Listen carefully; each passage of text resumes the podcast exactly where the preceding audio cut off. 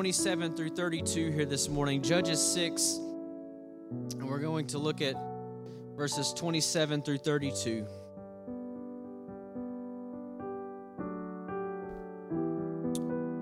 Judges chapter 6, starting in verse number 27. It says, Then Gideon took ten men of his servants and did as the Lord had said unto him. And so it was, because he feared his father's household and the men of the city, that he could not do it by day, but he did it by night. And when the men of the city arose early in the morning, behold, the altar of Baal was cast down, and the grove was cut down that was by it, and the second bullock was offered upon the altar that was built.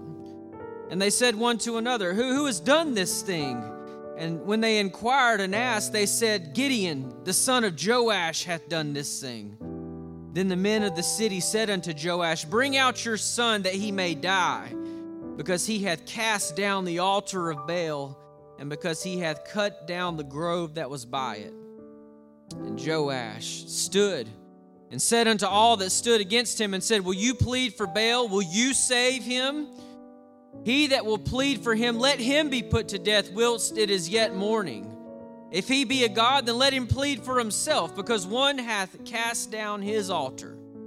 Therefore, on that day he called him Jerubbaal, and said, Let Baal plead against him, because he hath thrown down his altar. Let's pray over the word. Lord, God, I'm so thankful, Lord, for this service this morning, for your presence, God. And I'm thankful, God, for your word that you have preserved through us down through time, God, that strengthens, that empowers, God, that gives us the ability to have a foundation to stand when all around us is sinking sand.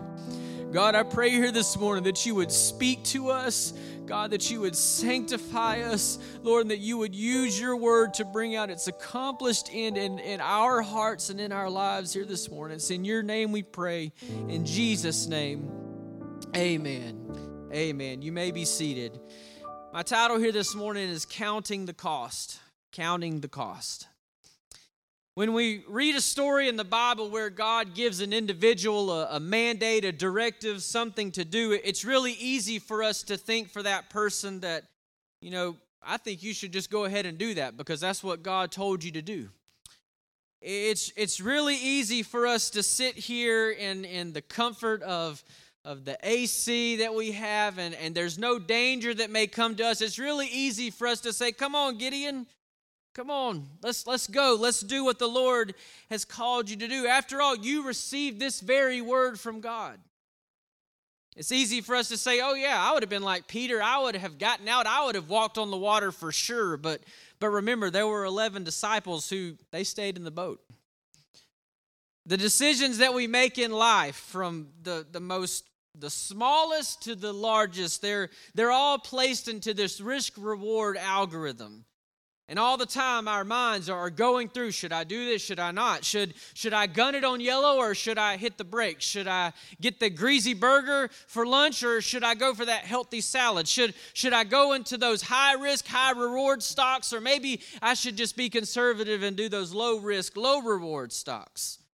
But there's one factor that I want you to consider here this morning. Whenever it's our decision, what do we do? We, we usually tend to we usually tend to stop with the yellow. We usually tend to go for the salad. We usually tend to make to do the more conservative options. Why? Because it's it's our bacon that's on the line, right?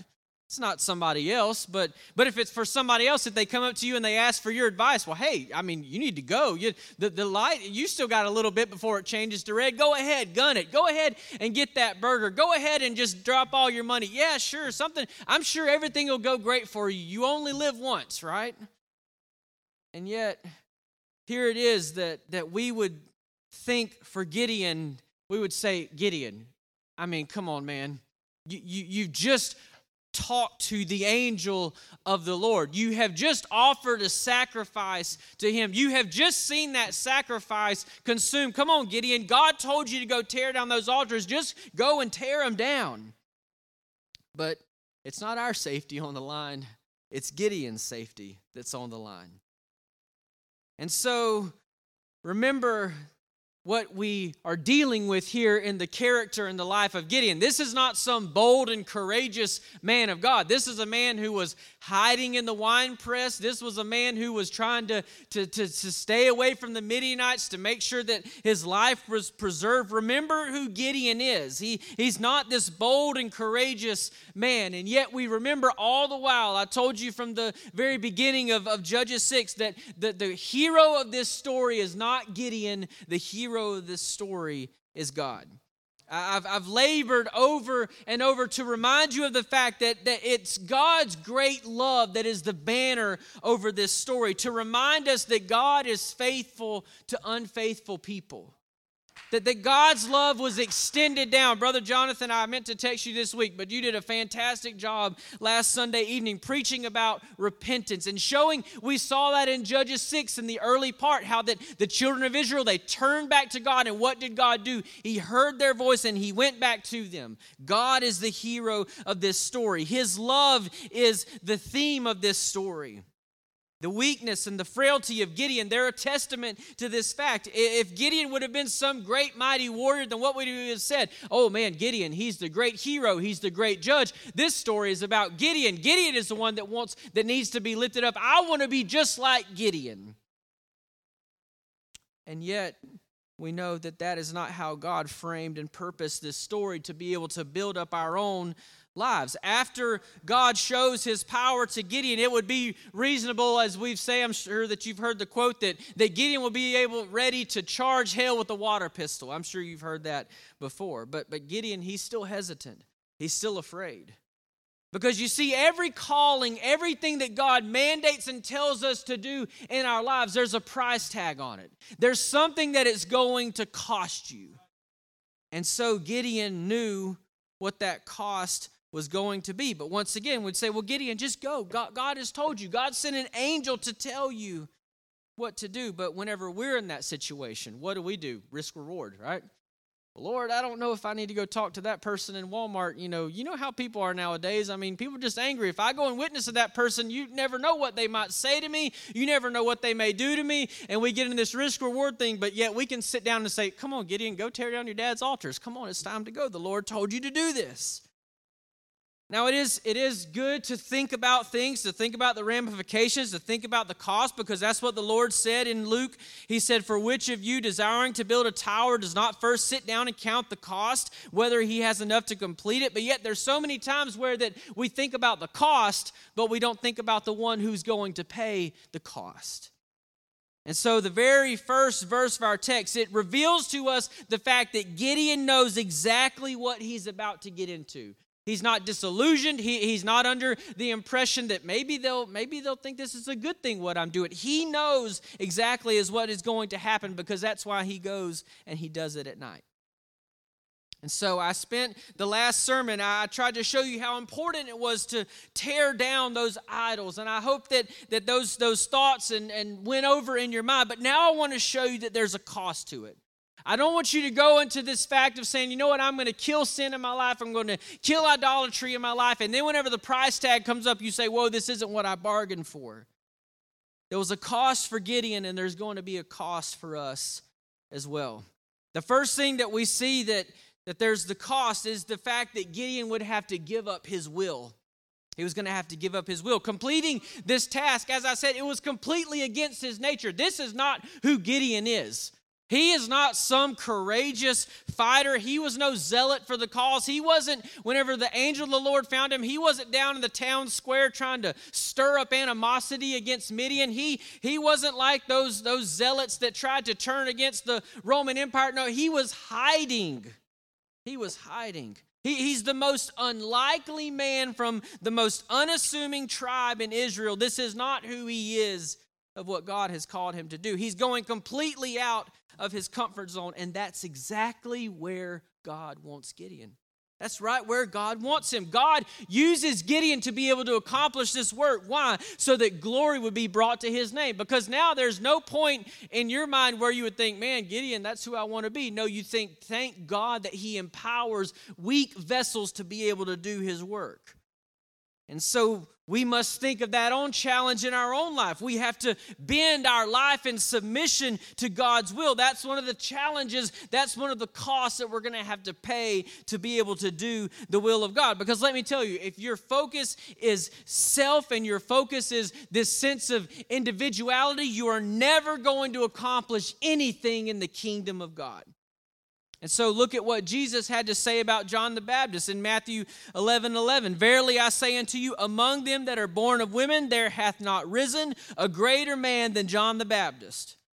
Now, why was John the Baptist the greatest? Because he completely emptied himself of his own will. Everything he gave, and he turned away all of his, his will, his ambition, even his sense of self preservation. He knew getting up and preaching against Herod and, and the woman that he was living he knew that was going to cost him his life. But what did he do? He didn't hesitate, he didn't equivocate, he didn't try to water down. He just preached and delivered the message that God gave to him.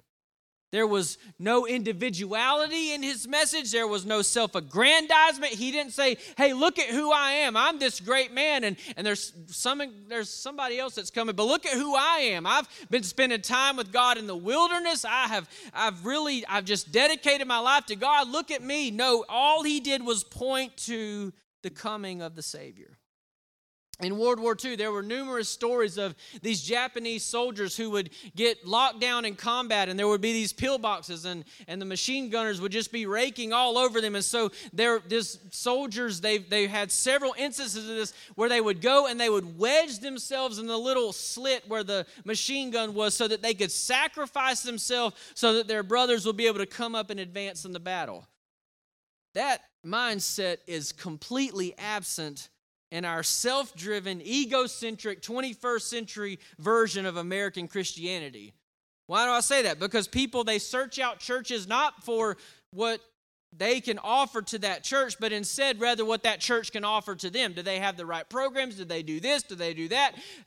And that is the way that that lifestyle, that American, that that that you know, I deserve this. It's all about me. That can creep into our own life, into our own mind, and we don't want to sacrifice. I, I'm not going to get my head chopped off. I don't want my head on a platter. I don't want Herod coming after me. I I don't want the Midianites. I don't want to upset the villagers in Ophrah when I go and tear down those idols. And so, what do we do? We we we play it safe.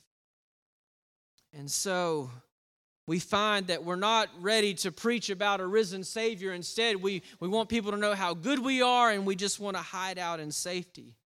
Gideon and John the Baptist, they would have been a whole lot more comfortable if they would have just kind of stayed in that mold that, that the world wanted to them to be in. But remember, this commonly used passage, Romans 12 and 2, don't be conformed to the world, but be transformed by the renewing of your mind so that you may prove what the will of God is that which is good and acceptable and perfect. The world wants to conform you into their mold. Why do they want to do that? Because they don't want to hear the message that, that John the Baptist is going to preach. They don't want to hear the message that Gideon is going to get up and tear down those idols and those altars and tell them that idolatry is wrong. The world doesn't want to hear that. So what do they do? They mold us into something that is comfortable for them.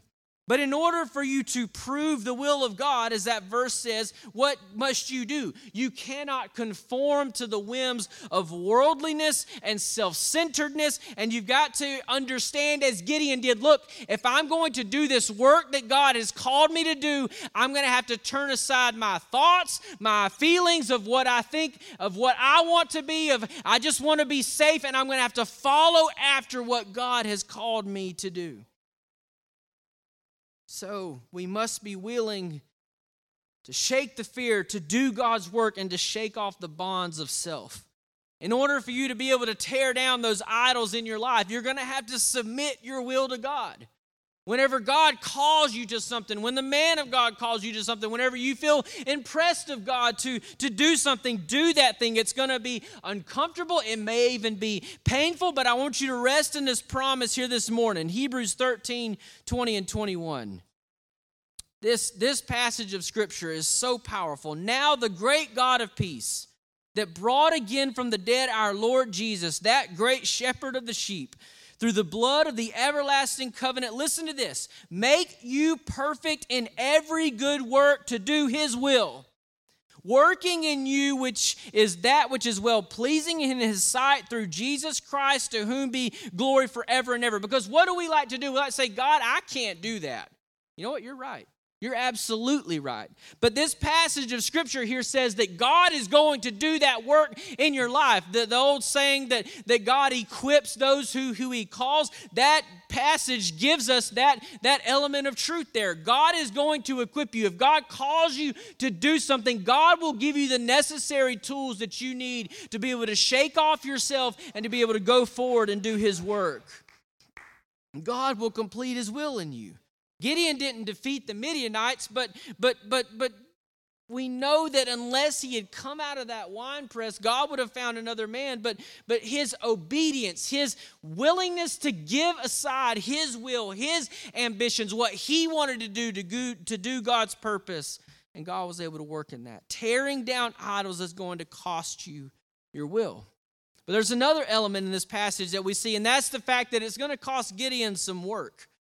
There was going to be some blood, sweat, and tears that was going to come as a result of the work that God called Gideon to do. There, there was going to be that night, there was going to be a sleepless night where that Gideon had to follow that call.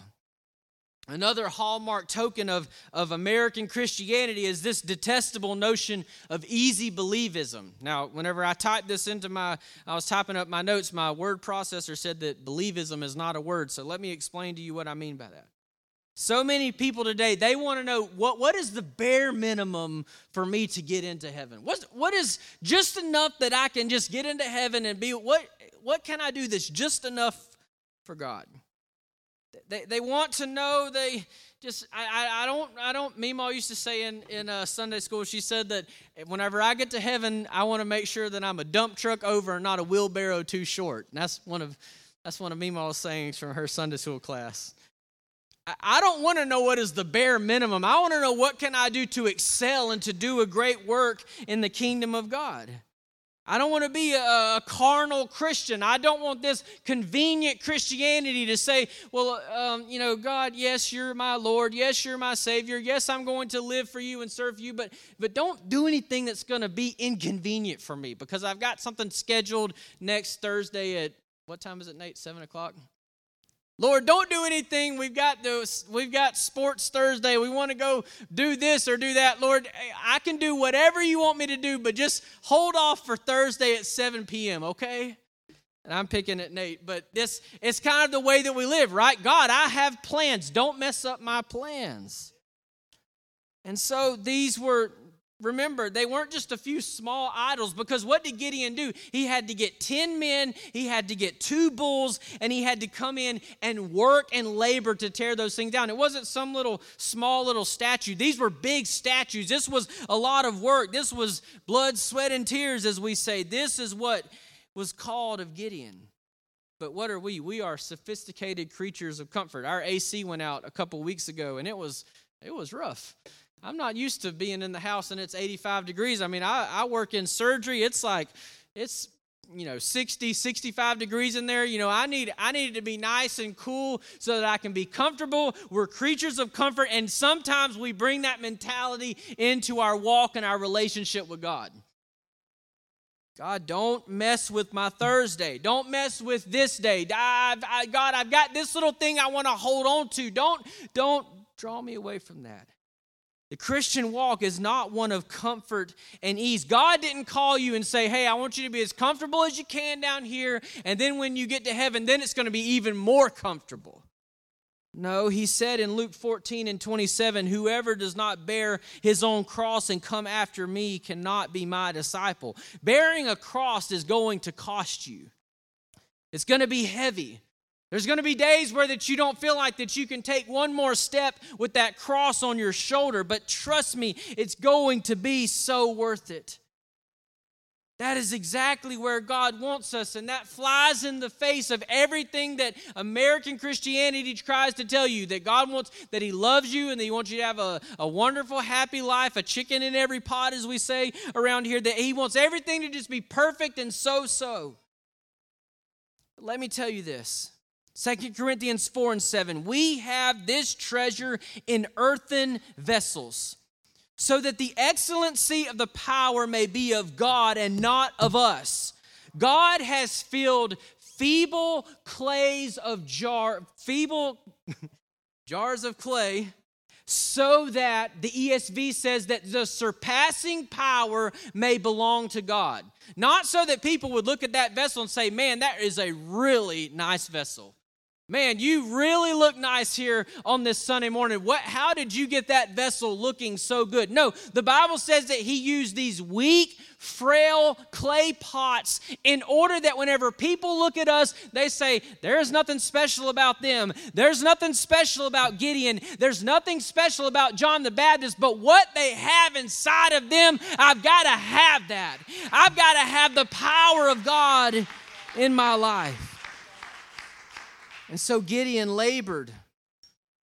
Gideon's not the hero. You're not the hero. I'm not the hero. God is the hero.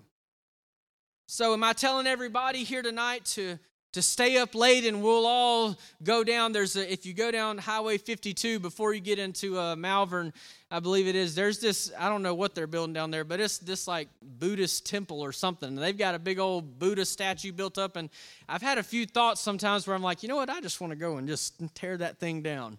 That's not what I'm calling for here today. What I'm calling for is for you to labor in the kingdom of God. I'm calling you to war against those strongholds of idolatry, not the one that's on Highway 52, the one that's in your mind. Those strongholds of idolatry that we get into our mind. How do we rid ourselves of those things? By filling our minds with Scripture, the sword of the Spirit. It, was directly through the power of God's word that, that Jesus defeated Satan in the wilderness. Remember, three times Jesus said, It is written, it is written, it is written. And what did Satan do? He fled. And so the same would be true for us. And, and I would say, look, you need to get in the Word. You need to memorize the Word. You need to have that Word readily available at all times. Why? So that God would be able to use that Word so that you could combat the enemy. But come on, Brother Justin, that's hard work. I mean, the last time I memorized something, I don't know, did they make everybody memorize poems back when they were in high school? And and and If by Rudyard Kipling and and and uh, Footprints in the Sand by Henry Wadsworth. That's been a long time since I've had to learn something like that. I know it's hard work. It was hard work for Gideon to go and to tear down their idols. But whenever he got up, whenever he said, You know what? Tonight we're not going to sleep. Tonight we're getting two bulls and 10 men and we're going and we're tearing down those idols. It's going to be hard work. But guess what? His faith was finally put to action and God was able to do a great work in his life. So that's what I'm saying to you here this morning is that you've got to get in the Word. You've got to know the Word. It's going to be hard. Yes, it's going to be hard but we believe that God is able to use His word. Now I've got a little deal with Colton. You're gonna have to have to um, pardon. He's he's really dressed up for Sunday morning. We they're having the, a little July Fourth party that's going on for the Sunday school students. So disregard the look. But I've got I've got Colton. Come on up, buddy. And I was talking to Colton a few Sunday nights ago, and he was talking about how that he's memorizing scripture at home. And so we started talking about our passage. We I love this passage of scripture, Isaiah 53. And he said, well, I can quote, I can quote a lot of Isaiah 53. I said, Well, can you quote it in front of everybody at church on a Sunday? He said, I can do it. I can do it. So I've got a little bribe going here. But listen, this is hard work. He had to sit down, he had to memorize this, but here we go. Isaiah 53, 1 through 6. Who hath believed our report, and to whom is the arm of the Lord revealed? For he shall grow up before him as a tender plant, and as a root out of the dry ground. He hath no form nor comeliness, and when we shall see him, there is no beauty that we should desire him. He is despised and rejected of men, a man of sorrows and acquainted with grief, and we hid as it were our faces from him. He was despised, and we esteemed him not. Surely he hath borne our griefs and carried our sorrows. Yet we did esteem him stricken, smitten of God, and afflicted. But he was wounded for our transgressions, he was bruised for our iniquities. The chastisement of our peace was upon him, and with his stripes we are healed. All we like sheep have gone astray, we have turned every one to his own way, and the Lord hath laid on him the iniquity of us all. Isaiah 53 1 through 6. That's hard work, but trust me, it's worth it It's worth it because you know what? There's going to be people that are going to come to him and they're going to say, Look, the Lord didn't do very much for you. And he's going to say, Oh no, who hath believed our report? Who hath believed our report? My God, he went to the cross, he went to a grave, he was risen, and he, he has had paid the atonement for my sins. Brother JP, Brother JP, I'm not going to make him come up here, but Brother JP is working on First John and he's memorized large portions of First John. What does that do? It gives you faith and it gives you strength whenever the enemy is coming against you to be able to stand against those attacks.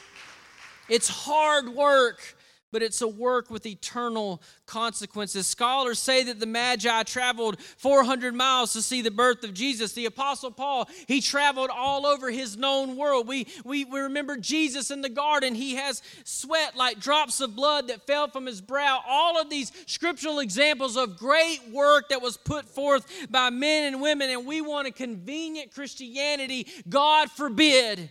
God forbid all throughout Scripture, we're called to work, to, to labor in the fields, to pick up your cross, to, to be about the Father's business, to show ourselves approved unto God, to bring our body under subjection. And the list goes on and on and on. All of these directives are placed upon the Christian to show us what? That not we just let go and let God. No, you pursue after these things, you work after these things, and God is able to use the work that you have done to accomplish accomplish His will and His purpose. It's going to cost you some work. We also find, though, that tearing down idols, it, it costed Gideon something else, and that was the fact that it costed him his name. All, of all the fears that Gideon had, probably the greatest was the fact that he was just content with being in that wine press and being a no name guy. He, didn't want everybody to know who he was. He, he, was. he was a follower of the one true God, but it doesn't really seem as if he broadcasted that to everyone. He just kind of hid in his little spot of anonymity because he was fearful of what might happen to him if everybody knew what he stood for.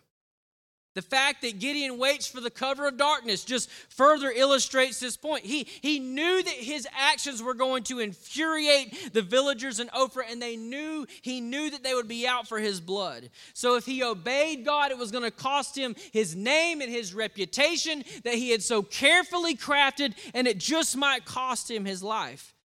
And in verse 30 of our text, we see it's well substantiated. They, they go straight to Gideon's father. They said, We want your heads, your son's head on a platter. We, eh, we're done with Gideon. Gideon tore down those altars. We want to kill him right now. And so we are told, we know that there is now a sense of true reform that begins to happen in Israel. Where do we see that? Because look at the reaction of Gideon's father, Joash. If anyone should be upset, it's Joash, right? Those are his idols. He is he paid for the stone, he paid for all the stuff. He he's the one that put that together. That is his idol grove, and his son went and tore that down. If anybody should be angry, it's Gideon's father. But in verse 31, we read, it said, And Joash said unto all the people that stood before him, Will you plead for Baal? Will you save him? He that will plead for him, let him be put to death while it's still morning. And if Baal's God, let him plead for himself, because Gideon has cast down his altar.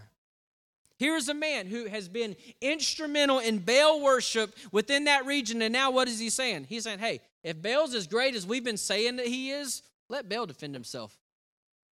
The chief administrator of, of Baal worship in this region has finally seen the impotence of their false God.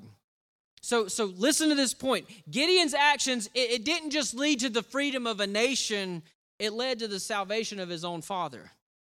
So let me encourage you here this morning because we're talking about the cost. We're talking about going and doing these things, but but listen, look at the consequences. Look at what happens we see Gideon's family coming back to the Lord as a result of what he did.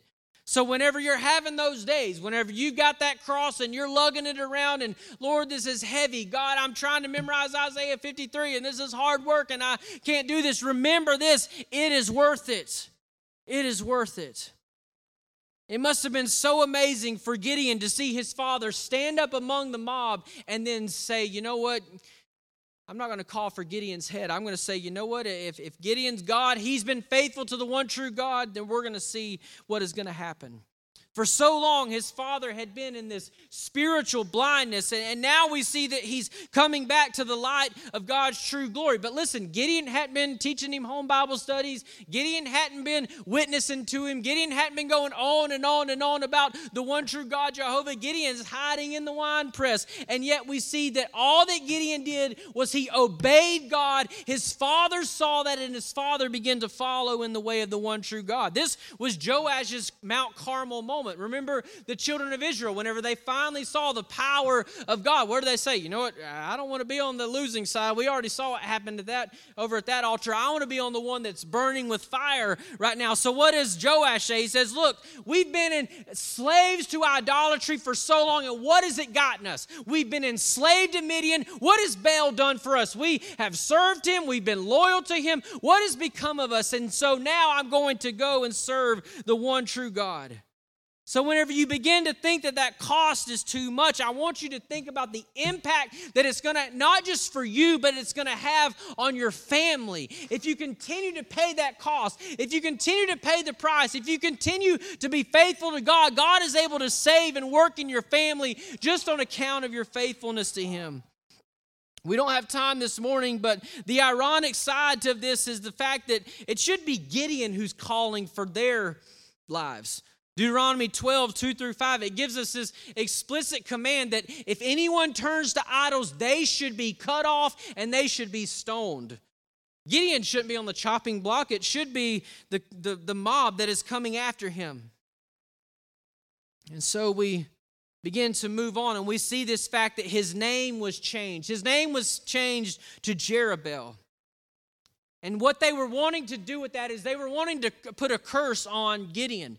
Because what does that word mean? It means let Baal contend for himself. Well, they all thought that Baal was powerful. They all thought that Baal was going to just wipe Gideon off the map. And yet, we see through time, Genesis 50 20, we quote it all the time what people have meant for evil, God brings for good. Because what they meant as a curse, it ends up becoming a constant reminder through the years that Baal ain't going to do nothing to Gideon. Why? Because God's hand is on Gideon's life.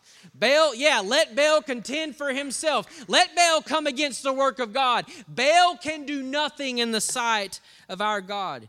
It was so interesting to me in First Samuel. Samuel's writing his, his book in the Bible, and, and he goes and he talks about Gideon, and you would think that he would call him Gideon, but no, he says, And the Lord sent Jerubbaal. Why did he say that? He said, Hey, remember that time that the people tried to put a curse on Gideon? Remember the time that they thought that Baal was going to just wipe out Gideon? Remember that? Well, now look at where Gideon is and look at where they are.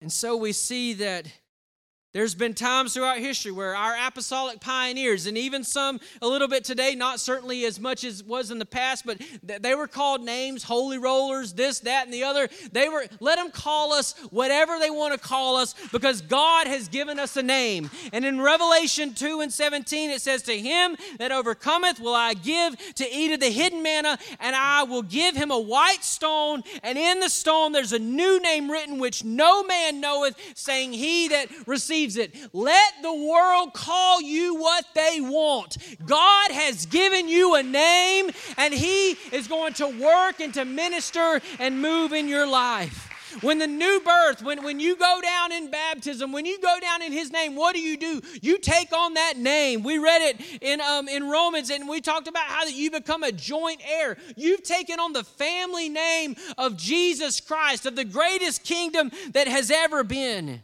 It doesn't matter what the world calls you, God has given us a new name. We're part of a new fa- family. I hasten to a close here. I, have given you these three items that you're going to have to give up in order to destroy the idols in your life. But now I want to tell you of something that if you don't pay the price, that you're going to forfeit this blessing in your life. Turn in your Bibles quickly to Psalms chapter 66 and verse 18. Psalm chapter 66 and verse 18. Brother Harrelson quoted off this scripture a few weeks ago. Then Brother Jonathan brought off this scripture last Sunday night, and I thought, well, I can't. I mean, this is this is the Lord here. We've got to. We're just. We're going to be three for three. We're going to keep on with Psalm 66 and 18. If I regard iniquity in my heart, the Lord will not hear me. Now, what in the world does that have to do with Gideon in an idol grove? Brother Matt, you ready? Or Sister Kaylee, you ready? All right. I've been telling y'all to download the Blue Letter Bible app. I don't know how many y'all have. I need to like check phones after church, but you need to download the Blue Letter Bible app because whenever dad brought out this verse, I thought, you know what? If I regard iniquity in my heart, that's pretty bad. The Lord is not going to hear me. I need to know exactly what iniquity is. So, y'all can read the first picture. So, I pulled up Psalm 66 and 18. And I clicked on the verse, and then this screen popped up. And then that very first thing under study, interlinear concordance, I clicked on that, and then this popped up. Next one. And so I saw iniquity. You see it there kind of in the middle, H205. I clicked on that little link up under it and I wanted what is the original Hebrew? What is going on? What does that word iniquity, what does God mean by that? All right, next one. Okay? So Avon, the Hebrew word. But look down there at C or at uh, B, there in the outline of biblical usage. Iniquity, idolatry. If I willfully engage in idolatrous living, God will not hear me. If I'm not willing to pay the price to destroy the idols in my life, God will not hear me. That shook me to my core whenever I read that. That's a scary thought. If we regard idols in our life, then God will not hear us. Idolatry effectively eliminates communication with God in our lives. So, yes, yes, the cost is great to destroy those idols. You're going to have to give up your will. You're going to have to labor for the Lord. You may even lose your earthly reputation, but nothing is worth not being able to hear and discern the voice of God.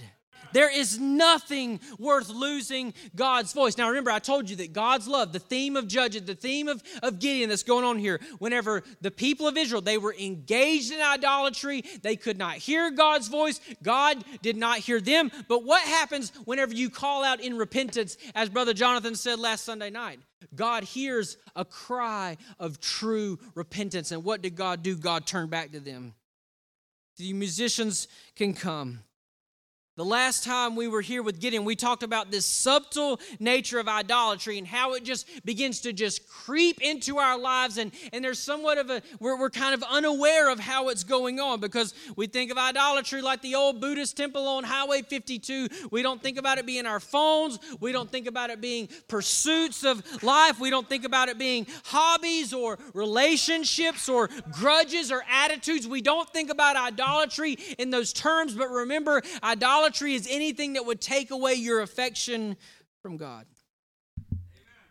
I'm going to use this quote until it just becomes ingrained into your minds and you think it all the time. The old Puritan John Owen kill sin or sin will kill you. You won't be able to hear the voice of God. Don't let Satan, you can stand here this morning, don't let Satan deceive you into thinking that cost is too high. Yes, the cost is great, but trust me, the cost of not living for God, the cost of not destroying those idols is too great a price that you do not want to pay. So today, this morning, pick up your cross, destroy those idols, and follow God with everything that's inside of you. And I'll uh, open these altars and pray here this morning. Lord, God, you, I'm astounded every time, Lord, that I go into your word, Lord, and begin to, to let these spiritual principles just begin to develop, Lord, before my eyes. God, it's not. It's not a trick, Lord. It's not a sleight of hand, God. It's just your word. Lord, I pray that you would give us the strength here this morning. God, Gideon was not a, a strong, bold man. But God, you empowered him. Lord, you promised us in your word, Lord, that if we would go and do your work, God, that you, Lord, would perfect us, that you would work inside of us, Lord, and that you would give us the strength to accomplish your work. God, so I pray here this morning that those who may think, you know what, I've. I, it's convenient for me. I don't want to go out too far. I don't want to go out on a limb. God, let there be faith in their lives, God, to establish the fact, God, that there is no limb too far, God, to climb out on that you can't work and minister, that your hand will keep us. Lord, that if you've called us to a work, that you're going to be able to equip us to be able to accomplish that work. God, minister here this morning. Use your word, God, to accomplish its purpose in our lives. In Jesus' name. In Jesus' name.